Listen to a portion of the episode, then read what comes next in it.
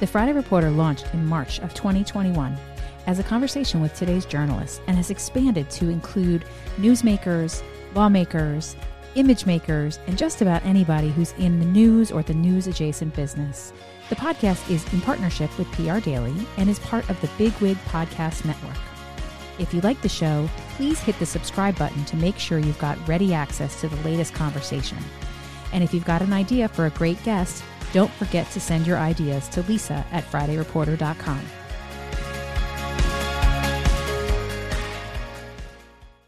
So, thank you so much for joining me for another episode of the Friday Reporter podcast. Today's guest is Mark Penn, who is the chairman and CEO of Stagwell Inc., but also a best selling author, senior executive previous uh, to Microsoft, advisor to presidents, prime ministers, and, and so many others. Mark, it is absolutely my privilege to have you as a guest today.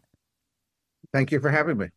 So I know that you are. Uh, I have a, a, half a dozen questions, but I know that you're on the ground today at probably the biggest tech trade uh, show. It's impossible to even sort of call it just a show because it's so much. Um, CES is the Consumer Technology Association's big show that they do every year. I know you guys are in Las Vegas. Um, but before I get to that, I, I really want to talk to you for a minute about how in the world you got started in the world of polling and advising. And if I'm not mistaken, you may have at one time even gotten yourself into hot water as a young man, uh, kicking off a poll in the in the very uh, small, maybe school newspaper. Tell me a little bit about your background, Mark, if you will. Sure. You know, I, I guess there aren't that many kids that had polling as a hobby, uh, but but I became fascinated by it when I saw a program on CBS about race relations in America, and uh, I was in a course like seventh grade, and and I did a poll of my faculty, and when it came to race relations, they were somewhat more progressive than the rest of the country, more knowledgeable, and so I actually have the results of my very first poll, you know, that I did at about age 13 or 14. And I said, well, this is really fascinating. You can really find out how people are thinking, and you don't even have to talk to them. uh, so uh, later on, when I edited the high school paper, I did a poll and I said, well, okay, how much sex and drugs have you all had? and uh, and I, I, and I published it. And then my apparently the trustees of my high school, which was a private school, didn't really like that particularly and they thought, oh my God, 38% have used drugs. There, nobody's going to come to our school. So uh, I, I, always joke that I'm the only person you know of that almost got in big, big trouble because of a poll uh, that they did. It, it, even at Harvard, I annoyed the administration. They used to keep secret like where people wanted to live and where all the images were. I just showed up at the dining rooms and did a poll. Oh, that's hilarious. The next day, and they just went crazy. so you've been an agitator for for most of your life, it sounds like, and that's fantastic because I think even now in the role that you are today, that's so much of what people seek you out for, right? So you're on the ground with the with the tech industry, and I'm curious. I mean, the world has changed so much since you got started. And I have a question about polling in general as we sort of get into this. But what kinds of advice are you giving as you're on the ground there to to te- the tech industry as it relates to um, either you know not only how they approach um, their work today as it's evolved, but as we look into 24 and we look to this presidential, what kinds of advice and counsel are you giving tech companies about uh, how to approach this? Well, you know, first, I mean, I'm a long term tech enthusiast. Uh, you know, I built my first uh, PC as a kit, uh, and we had overnight polling. And I've been coming to CES here for oh, like 25 years at least. And I wow. used to have the privilege of working with Bill Gates on finishing up his keynote just before he he went out. Awesome. So it was really an incredible vantage point. Uh, you know, look, I think today uh, tech is is and I hate to be cliche, but they are on the dawn of a new age, right? Yeah. There is like we were we were beginning to wonder like what's going to be the next big development. You know, how much cheaper can screens get? How much brighter can our phones get? Uh, and nothing was really changing much, right? And now I think generative and predictive AI have come along, and they present uh, they present for the tech industry both uh, unlimited opportunity, uh, both to uh, revolutionize life yet again and to get into huge trouble. Yeah. And that's the question I was going to get to because I feel like so many of them are really they're walking a tightrope, right? I mean, so much of it is about innovation and thoughtful development, but also too there is uh, a real fine line that they have to walk because so many now are questioning and asking about the work that they do. So getting into trouble, really keeping them out of trouble, is probably a big piece of that as well. Well, it's interesting. When I was at Microsoft, we had a we had a bot that simulated, you know, conversation. And it was a huge hit in China. And they said, oh, we're going to bring that to the US. And I said, you know, there are a lot of ethical issues. Mm. And they went ahead and brought it to the US. Within four days, it had learned to spout out racial epithets and had to be removed. Oh my. So, so, and, and, you know, it just kind of tells you how wrong this technology can go. And it can go very quickly. I mean, look, if you give technology a car to operate, it can drag a person under a wheel and not really know what it's doing. Mm-hmm. Uh, if you let uh, technology speak to people, you know, it can take a suicidal person and drive them over the edge, right? It can talk somebody into doing something that you that you wouldn't believe.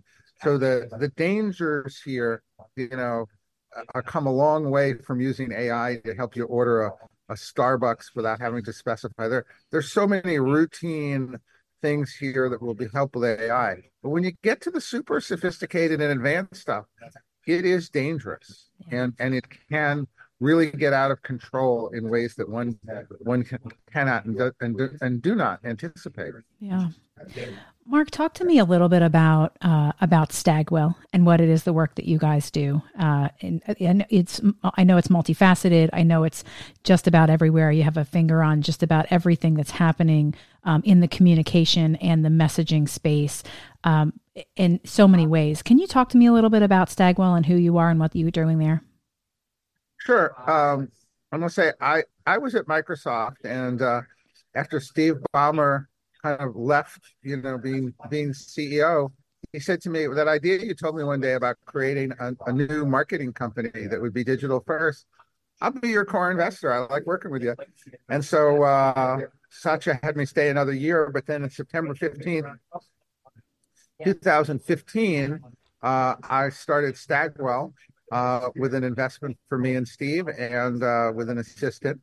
And uh, today we're 12,000 people. Wow. Uh, we basically are about the eighth largest marketing communications company in the world. We're in 34 countries. And the idea was to was to do it better than the than the bigger holding companies had been doing it by being, you know, digital digital first, less bureaucratic, more mm. collaborative, and and we really, if you think about modern marketing, right? Modern marketing is about having research and insights. It's it's about really then uh, having a digital transformative experience, right, in which you connect with consumers now more likely through technology than through people, yeah. right, and building that experience, right, and and third, it's it's having kind of a creative you know, really kind of really interesting third or fourth generation creativity.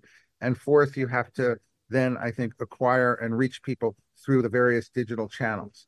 And so those four tasks, right, the, the research uh, and insights, the digital transformation, the, the creativity, and the and the placing of the media are the four primary jobs that really are done at Stagwell on a global basis.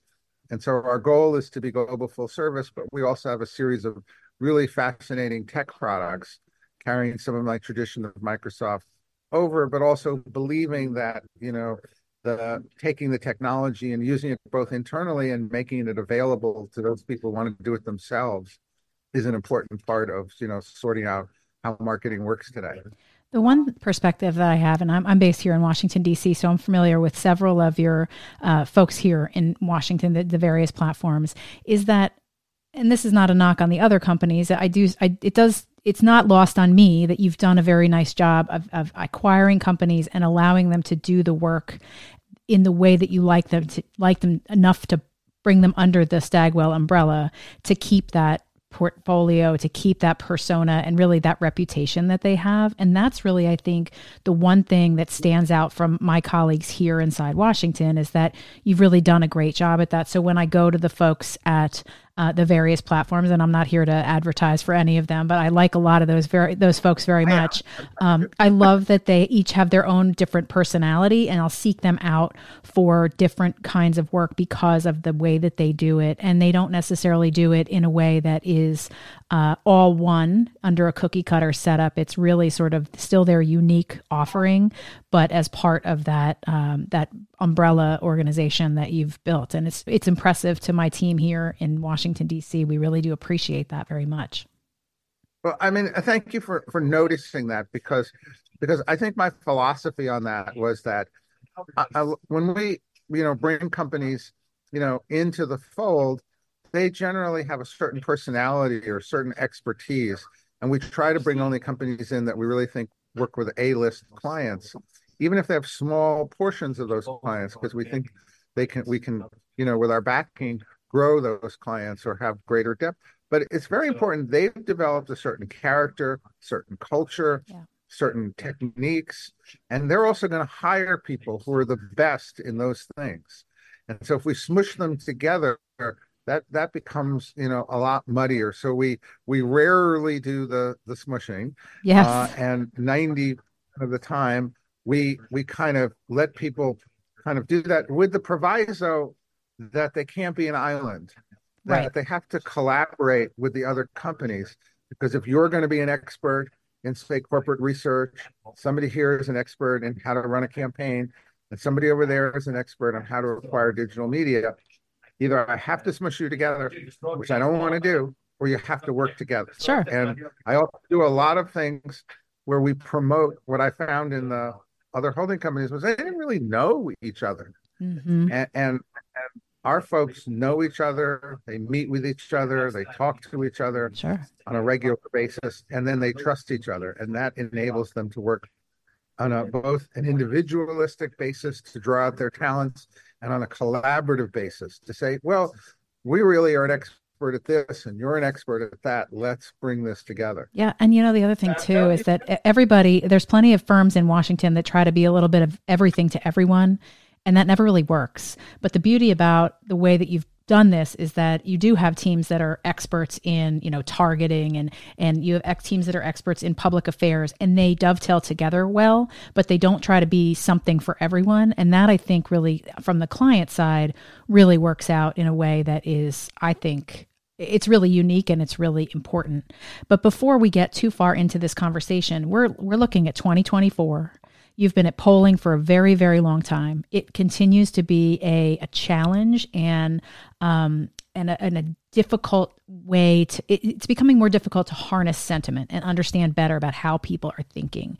You, as the expert in this field, talk to me a little bit how you're looking into 24.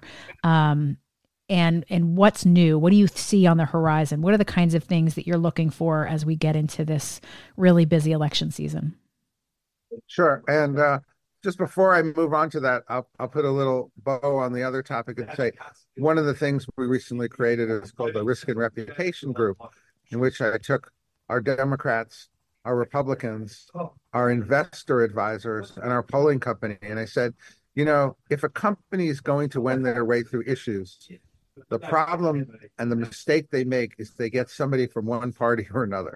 Uh, yeah. we're going to give them a group of both parties mm-hmm somebody who understands financial communications and somebody who can do the polling, put them together as a group and say, they're going to give you the best chance yeah, right, of smart. being able to maneuver through these difficult circumstances. Sure. Uh, and and so, but when I look to 2024, uh, you know, I, I think America is going to make a decision here. Mm.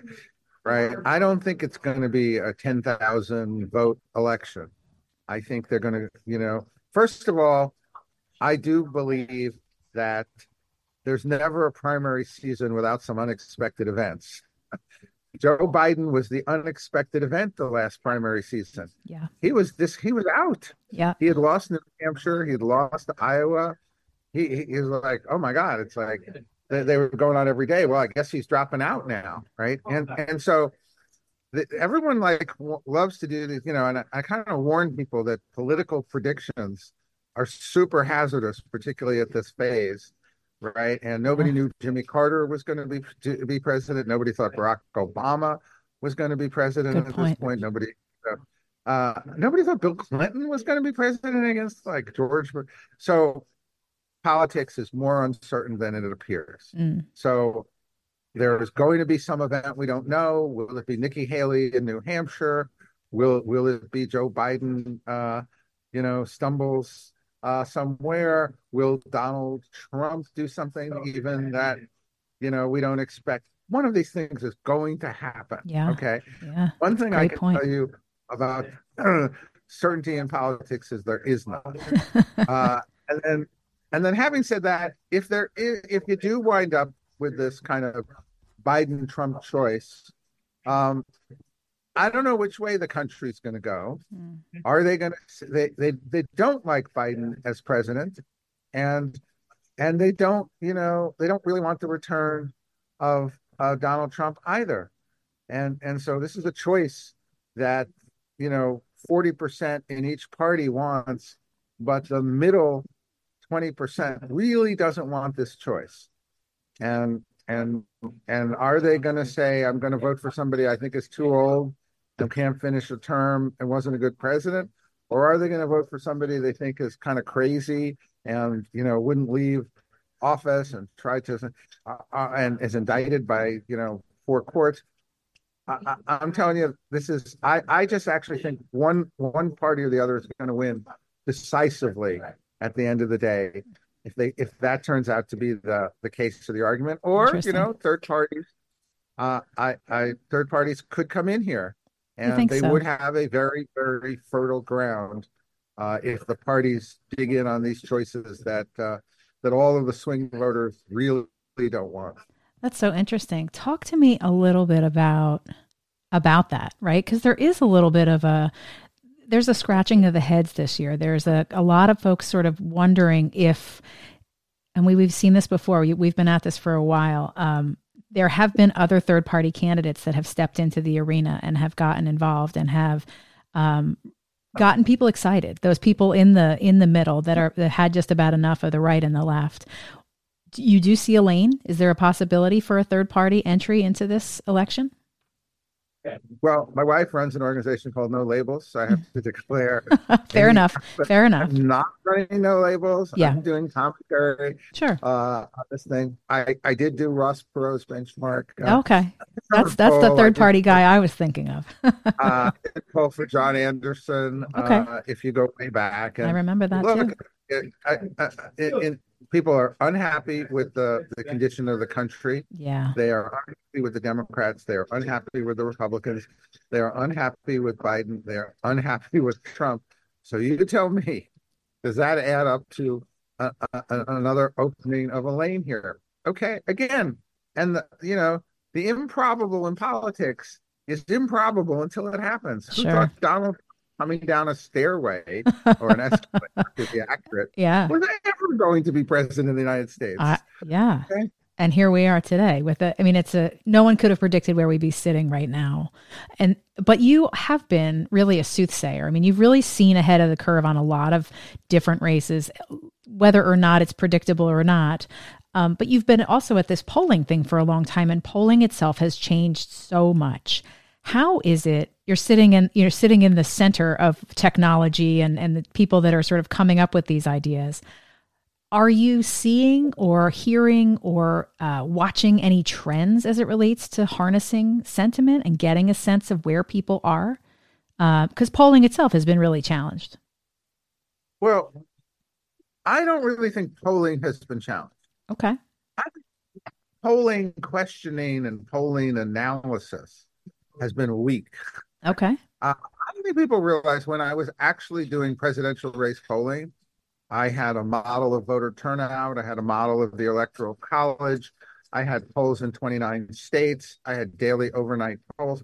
I had resources commensurate with the project. Yeah. And people think they can ask a question or two. Oh, who you voting for? Do you like this candidate or not?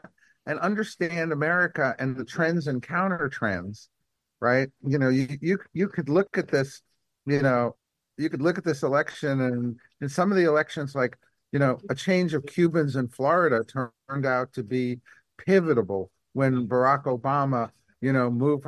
There are so many trends and counter trends that you really have to understand to do to do an expert job as mm-hmm. opposed to what I call an armchair job. Right. Uh, and many people try to do an armchair job mm. at this. Now that I'm a little bit more in commentary, I'm I also know the limits of that compared to having the real resources right that that you really should have sure. to, to, be. But the most important thing and, and you know and i i do a monthly poll uh, on a pro bono basis called the the, the harvard Caps harris poll. And the idea was simply to go in depth at issues the way i used to do it for the president which means that you ask a lot of questions on each side. And what people i think miss are the trends and counter trends that really produce the produce the result right yeah. and the moment of those trends, you know, that that are underneath. And so, uh, and the and the important de- demographic changes that go back to when I identified something like soccer moms, right? Or, you know, uh, the rise of the professional uh, class, or, or, you know, the biggest trend now would be how young people have disconnected, you know, from the other generations, right? In in in you know the 18 to 24 group, you know, as evidenced by some of the polling that I've done on the uh, on the Israel situation shows that they're in a completely different bubble uh, than than really the rest of the generations in, yeah. in a way that I think people haven't noticed. I know you're really passionate about that, Mark, and I'm curious about that in particular, about that young set that has really had, for the first time in, in as long as we can remember, maybe in our a big part, a big chunk of our lifetime anyway, there's a change in young sentiment towards the conflict in the Middle East. What is your take on that? How do you what do you take away from that? Well, uh, and you know, I had a simple question: Are you more with Israel or more with Hamas? Mm. And uh, that question came out about 80-20 uh, for, with with Israel, and for over sixty-five, it was ninety-five-five. Wow! But no, I looked at it 18 to 24, it was approximately 50 50. Mm. Okay. Now, it wasn't 95 the other way, but 50-50 explained what you saw on the campuses. Yeah. And and but then I probed like, you know, who do you think's democratic? Who do you think is o- okay with gays and lesbians? Most of the people who picked Hamas thought Hamas was okay with all that. Oh, is that right? So there's a level of misinformation being disconnected. I mean, you're you're 18, 19, 20. You maybe you know, have you taken any trips at all? Probably not to the Mid East. Yeah, right. Do you really understand the the history of of the conflict and what happened in 1948? And do you really connect it? Well, obviously, the, the people in the in the oldest generations have a set of experiences radically different, right? And a set of information. You know, now one of the books that had an influence on me uh, when I was going into polling was called Rebellion in the University by Seymour Martin Lipset. And, and the thesis of that book was that people change through life as they get more life experiences.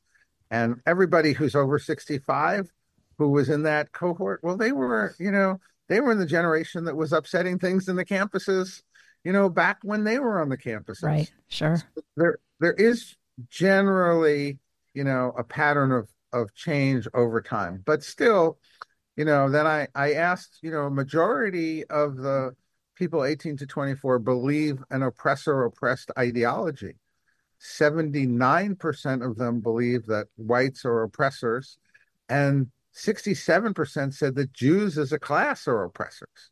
Oh, wow. So, uh, and again, total disconnect. You know, there's a little spillover into those under 30 sure but then like total disconnect after that right in terms of and and so will this you know is this a new ideology that will kind of govern how the country's run is it something that will be in retreat uh, because i think it's been you know brought to light and what the implications are uh, I think this is a kind of a big conflict that's going to play itself out in the next 10 or 15 years. Do you find too, though, Mark, that they are gathering their information from different news sources and different platforms because I feel like that's another piece that people are talking about too. Like the older set are getting their information maybe from traditional news outlets, whereas this younger group are getting their information online and other places.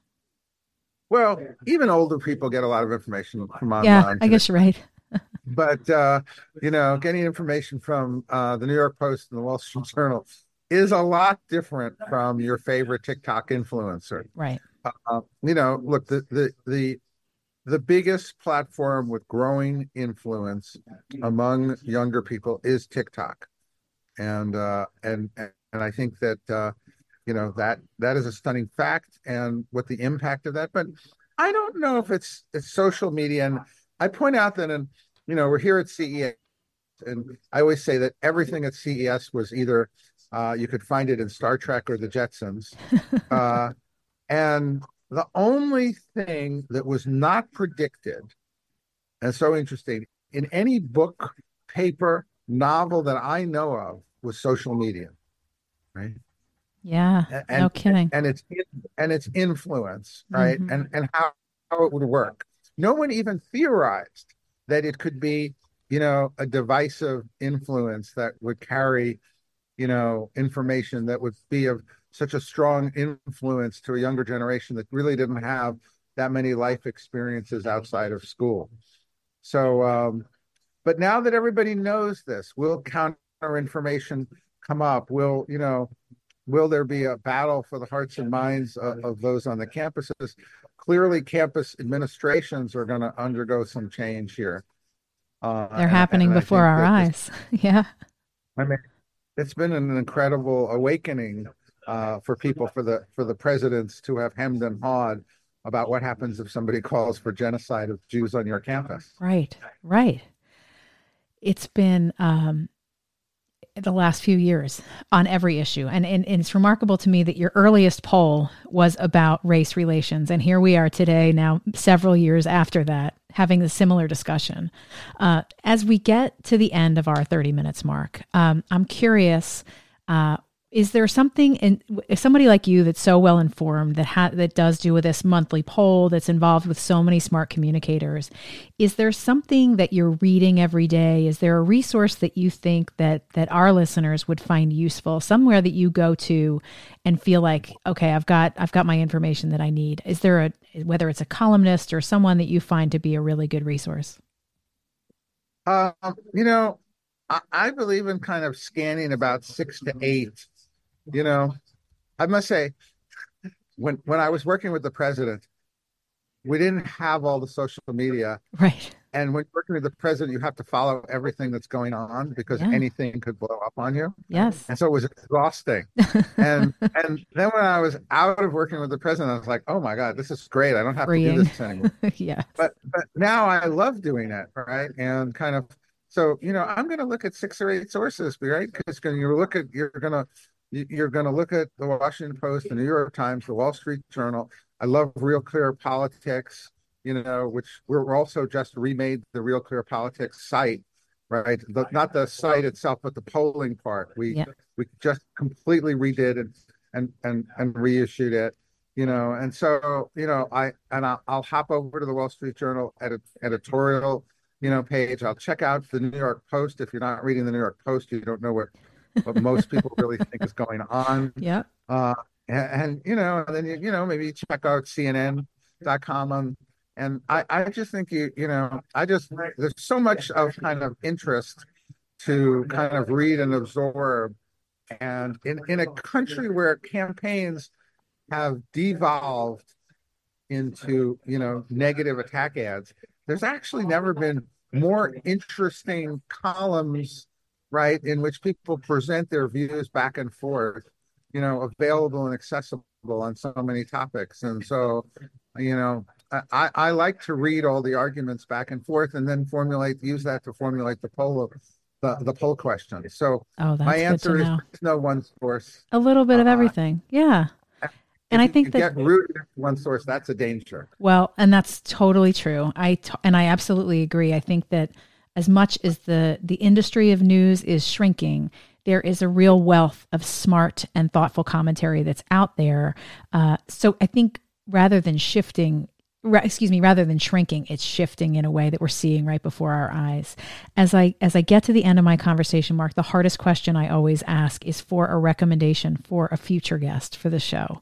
Is there someone you think might be a future guest for the podcast? Is there someone that you think might be an interesting uh, guest to have in the future? Could be someone well, from your uh, stagwell team.